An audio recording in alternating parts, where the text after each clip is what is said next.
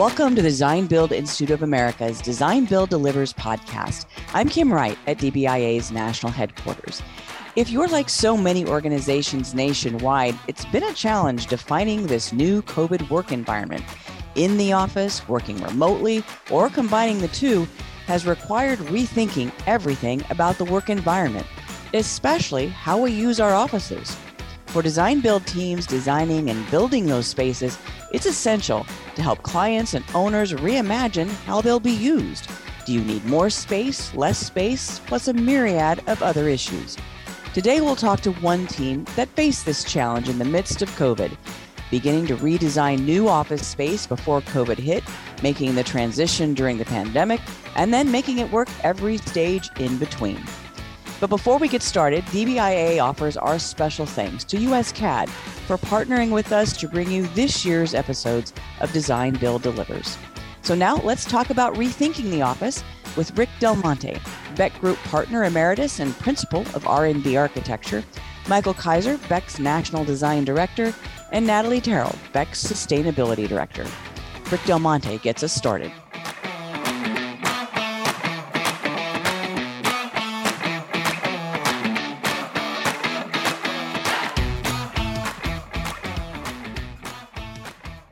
So we had been in an existing space for 15 years and were approached by a developer who had an empty building, 80s office building, and uh, he had redone the lobby, but everybody walked in and said this is an old 80s office building, and he wanted a new tenant that he thought would do a really cool space that he could then show off and rent the rest of this 52 story building.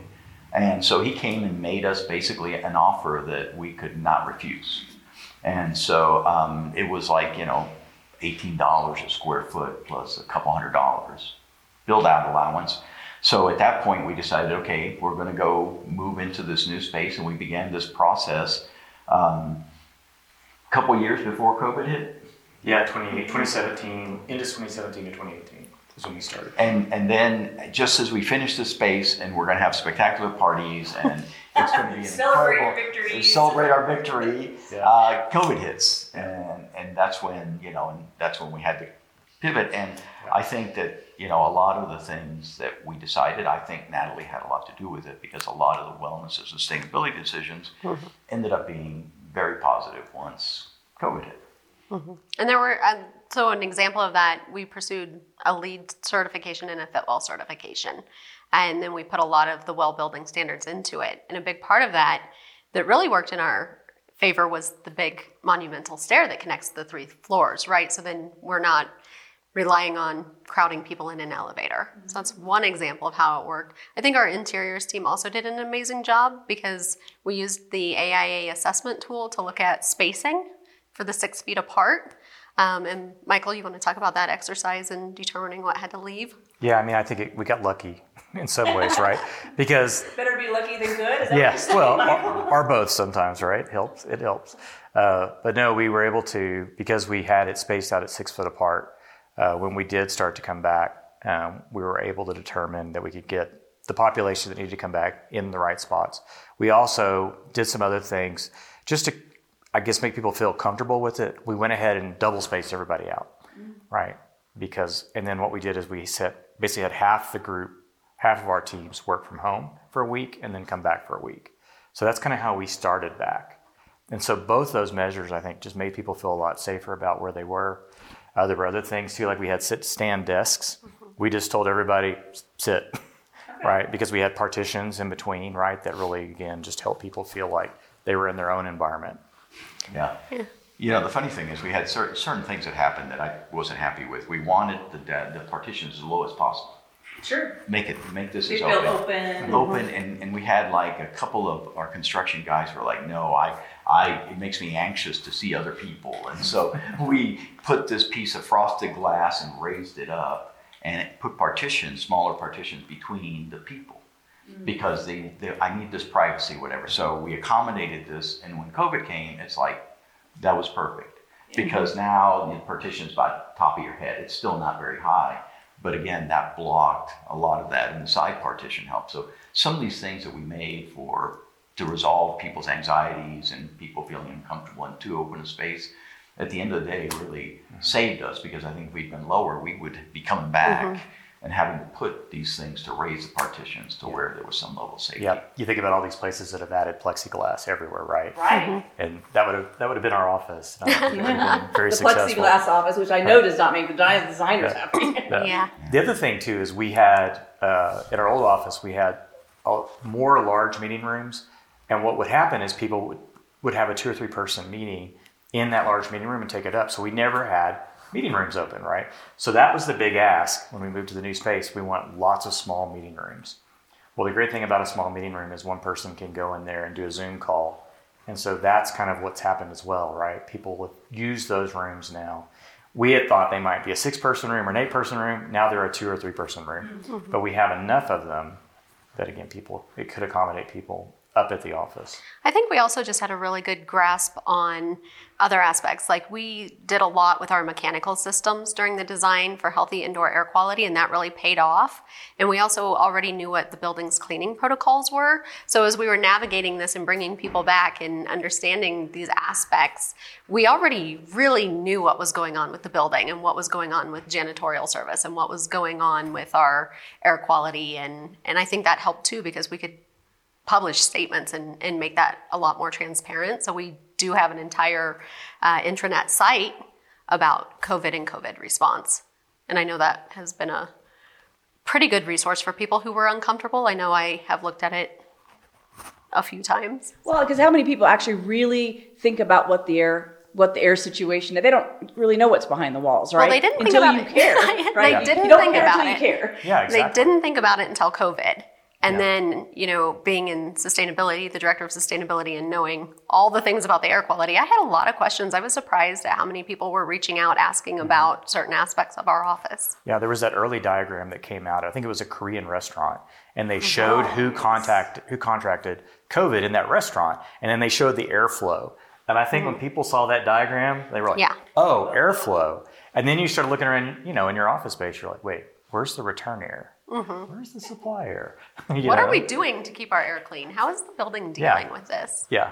So we got a lot of questions about: Are you guys scrubbing it? Right? What are you guys doing to clean the air? Mm-hmm. Yeah. It was, and, and so this process, of course, we're an integrated firm, so we're building it, we're designing it, and we brought in all the MEP folks were qualifications based um, design build teams. So they all came on, they were the, the best firms we worked with, right? Our partners.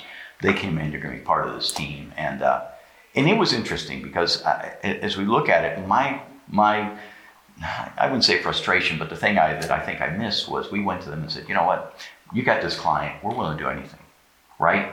Innovate. Is there something that we haven't thought about? Something cool you wanted to do, but your client was too conservative, whatever. And they just shook their heads and they basically gave us a conventional system. Right. you know, they, I, we thought, dude, wow, what about this? No, no, that, that's that's more money. That's not going to work, and whatever. So that was the one kind of negative side of it. But I will say the positive side of it is they were very good. Uh, we always had costs. They accomplished exactly what we wanted in a more conventional way, and I think. You know, Natalie worked very closely with them.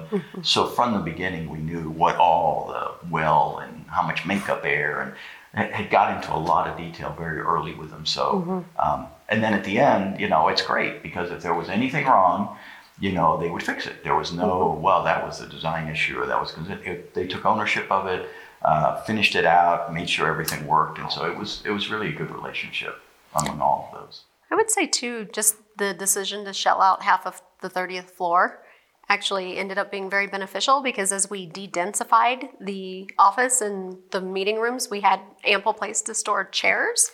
Um, and then I'll let these guys talk about it, but one of the cool things we ended up doing during COVID for interviews was totally convert that space. Yeah. So we had a we had a green room. I think you- Yeah, you, I've saw some- actually seen that room. You- you've actually I seen have that talked room? to your people about that room. Yeah. Yeah, and, and you know the the thing that I would say is if you if you do not give yourself some surplus, some a little bit of extra, mm-hmm. and you mm-hmm. you plan this thing down like some of our clients do, and it's we're going to make the desk as tight as we possible, and we're not going to waste any space, you would be in trouble in COVID. Mm-hmm. And it was the fact that we went to six feet on the desk, we opened things up, we had space that we could use to shell out to store things, to do this video conferencing.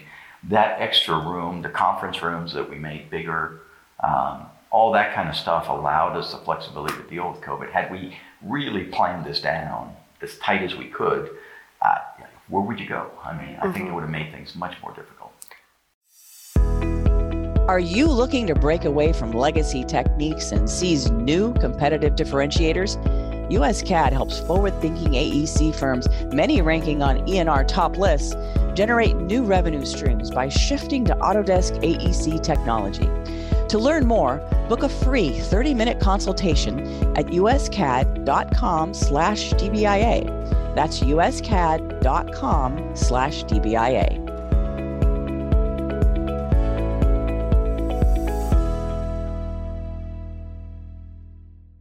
We've already seen how the, these choices you made benefited, or maybe they didn't benefit. And so, if you were doing this going forward, you kind of already got a head start on what it is that, that maybe you need to do to be prepared. Since Well- we still don't really know Right. what the next two years holds.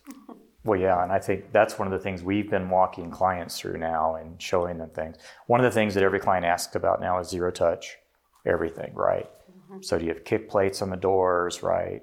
Or do you have these new antimicrobial, they're mm-hmm. ugly, but put them on all the door pulls, right? Direct dispatch elevators, right? So you, again, you don't have to touch anything.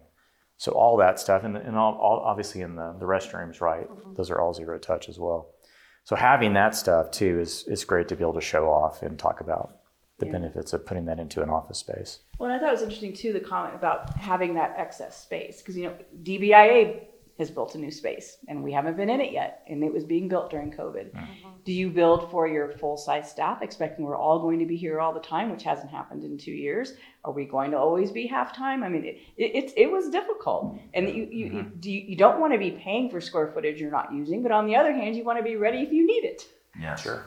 And that extra space, like I said, it can be used in a lot of different ways. And we did things that seem like luxury, like we have what we call um, our Imaginarium, which is a meeting room for, what is it, total over 100, right? Over 100 people. For over It's 100 people. Partitions down to three smaller spaces, right? If you want to, but But so when we have like a meeting with 20 or 30 people, this is perfect, right? Because we can spread everybody out. People feel comfortable within that space. And having those large conference rooms where people can really spread out, you can have 10 or 12 people comfortably.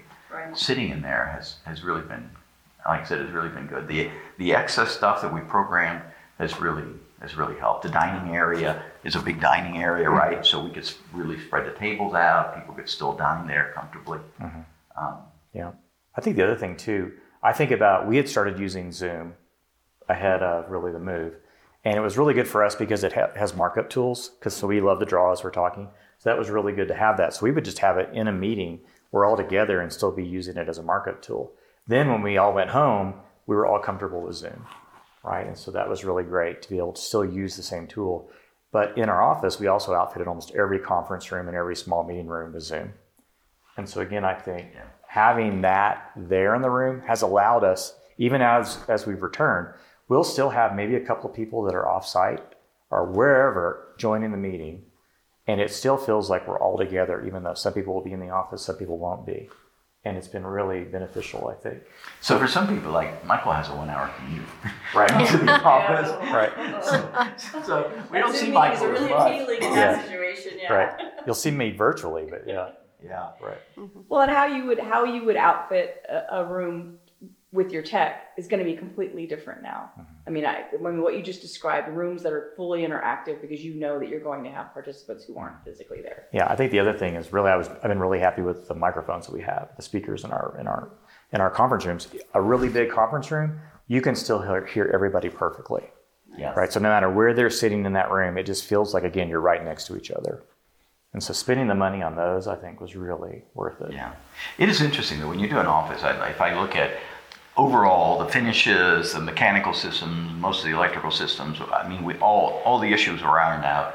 The thing worked. But multimedia, oh my gosh! You ever get that right? You know. Well, it changes constantly. And then, but there's always like microphones out of this camera, or we never got this coordinated, and the, the fancy iPad that's going to control everything doesn't. I, I mean, People unplug them.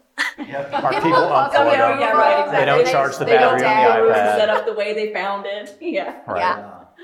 We did. We were also able to put like hand sanitizers and disinfectant and everything in the room. We found nice little shelves and stuff that we could add. Yeah. And honestly, we made those more like a permanent fixture. And so it's just a hygienic thing now moving forward. Everyone's used to it. Everyone's used to using them. Um, we did a virtual walkthrough of the office, and that was one of a facilities guy. He that was his big question was like, "Where did you get those?" That's Yeah. great. Yeah, so, so we might do more customization of those now, right? Because those were some off the shelf things I think mm. we found. But really kind of integrating those things now into by the light switch, right? Like we've all had to put trash cans near, near the exit door of a restroom, right? 'Cause Yeah. No one wants to use those dryers anymore, right? It's all got to be paper and you got to throw it somewhere. And it, it's kind of a give and take because there's some stuff that we did in our office to be very sustainable that we've had to backtrack on. So a good example of that is like the reusable silverware. or The silverware is all like plasticware now, individually wrapped, and all the paper plates and cups and stuff that we had gotten rid Actually, of. Actually retro. yeah, we brought them back just to help make everyone feel safe in the office. But I, I don't know if this had happened, oh gosh, six, seven years ago even. Oh, we would have been in trouble. Oh, mm. Yeah, yeah. I can't imagine. You know, so all the all the design staff, we we all have iPads, we all have with pencils, mm-hmm. and so when we're doing Zoom calls, our ability to put up a drawing and multiple people mark it and offer criticism. No, think about a wall over here. What if the elevation did that? Mm-hmm. That sharing that we were able to do, and we'd already, as Michael said, done some of it, but you know, we like as soon as it hit, we had a major competition for a. This is like an 80 to 100 million dollar church in Korea mm-hmm. and the team working remotely, we won this competition completely doing it with the team remotely. Now we knew each other very well and been working together, mm-hmm.